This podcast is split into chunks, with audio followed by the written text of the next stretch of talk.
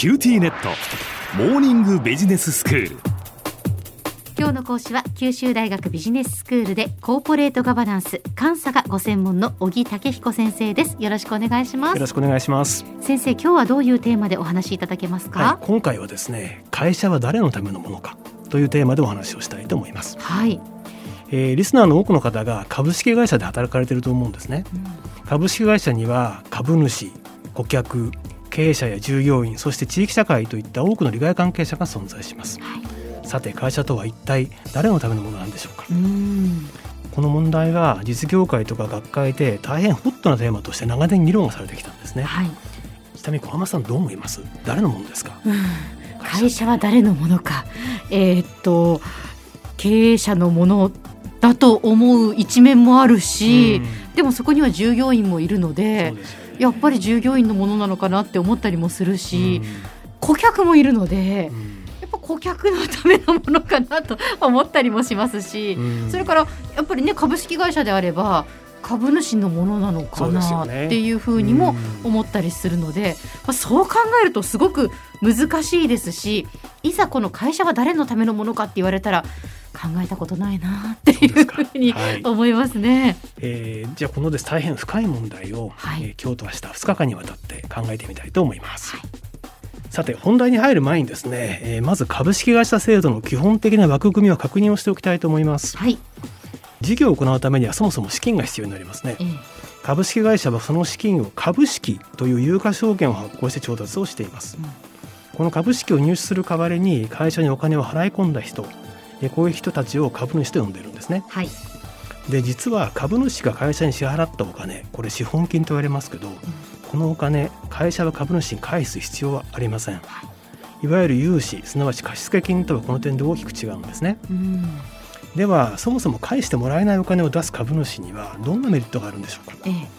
2つのメリットが用意されています、まず1つ目はですね会社の運営に参加する権利です、うん、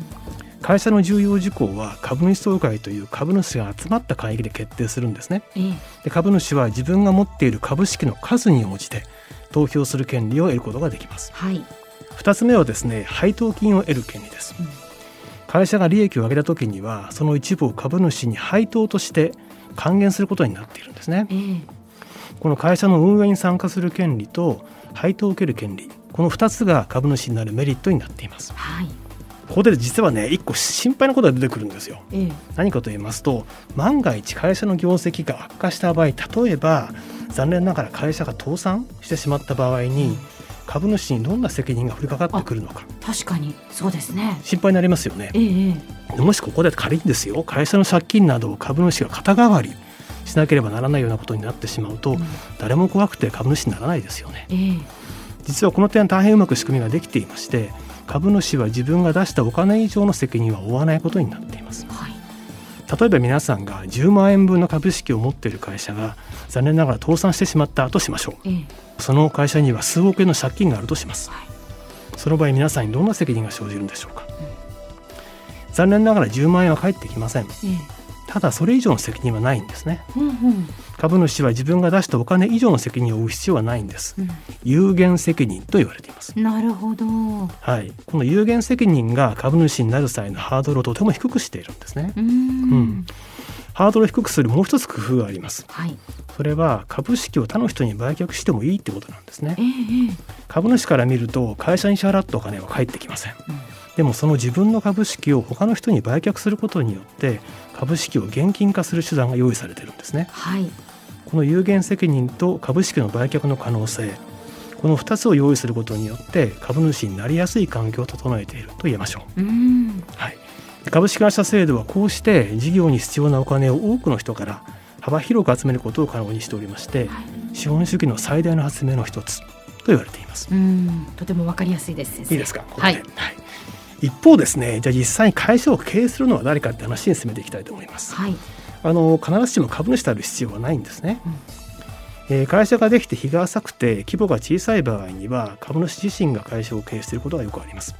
ただ規模が大きくなってきますと結構会社の経営も大変です。株主でなくて、えー、もっとなんかそういうこう組織を運営するのが得意そうな人。を選んで会社経営を任せるってことが一般的に行われているんですね、はい、具体的には株主総会で選任する選ぶわけですね、うん、そうやってそういう人を任せていることになっていますえー、一般的に経営者と言われてますね。経営者はやっぱり株主総会で選任されないといけないんですね。そういうことですね、えー、はい、選ばれてお前に任せると言われて経営者が実際会社を運営するわけですね、はい、で具体的に何をするかというと株主のお金を使って従業員を雇い商品やサービスを開発してそれをお客様にまあ販売する、うん、そしてまあ事業を大きくしていく会社を大きくしていくわけですね、はい、これが経営者の仕事になります、うん、はい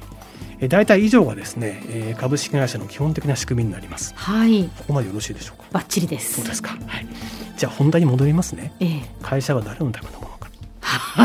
そうですね、はい、ここで誰のためのものかと、はい。ええ、あの経営者はですね会社を経営していく中でさまざまな意思決定を行うんですね、うん、その時に誰の利益を念頭に置いて意思決定するか。という問題に直面をするんです、はい、株主の利益と他の利害関係者。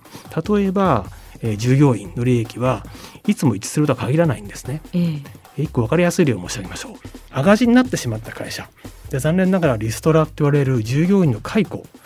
が行われることが時々あります。はい。株主の立場に立ってみれば自分が出したお金が赤字でどんどんどんどん減っていくのは何とか抑えたい、うん、したがってリストラには賛成とする株主も一定数いると思います、ええ、一方従業員からすると自分が一生懸命尽くしてきた会社を解雇されるとても辛いですよね、はい、当然反対します。そうですね、うん、で会社は誰のためのものあ難しいですね先生。そうなんですよ、えー、少々大げさに言いますとこの問いというのは経営者の意思決定に絶えず付きまとってくるんですね、うん、なのでどう考えるかによって経営者の意思決定に大きな違いが生まれてくるんです。極めて重い問いなんですね。本当にそうですね。何を大切にするかっていうそうですね。ところにこう関わってくるっていうことですね、はい、えーまあ、今日はこのところなんですけど、はい、えー、明日はですね少し分かりやすい事例ショートケーススタディをやりながらですね、ええ、この問題もう少し深く考えてみたいと思います。はい、では先生今日のまとめをお願いします。はい、今日は株式会社制度の基本的な枠組みを確認いたしました。明日はこれを踏まえて会社は誰のためのものかという問題を事例を通しながらさらに考えてみたいと思います。今日の講師は九州大学ビジネススクールでコーポレートガバナンス監査がご専門の小木武彦先生でした。どうもありがとうございました。ありがとうございました。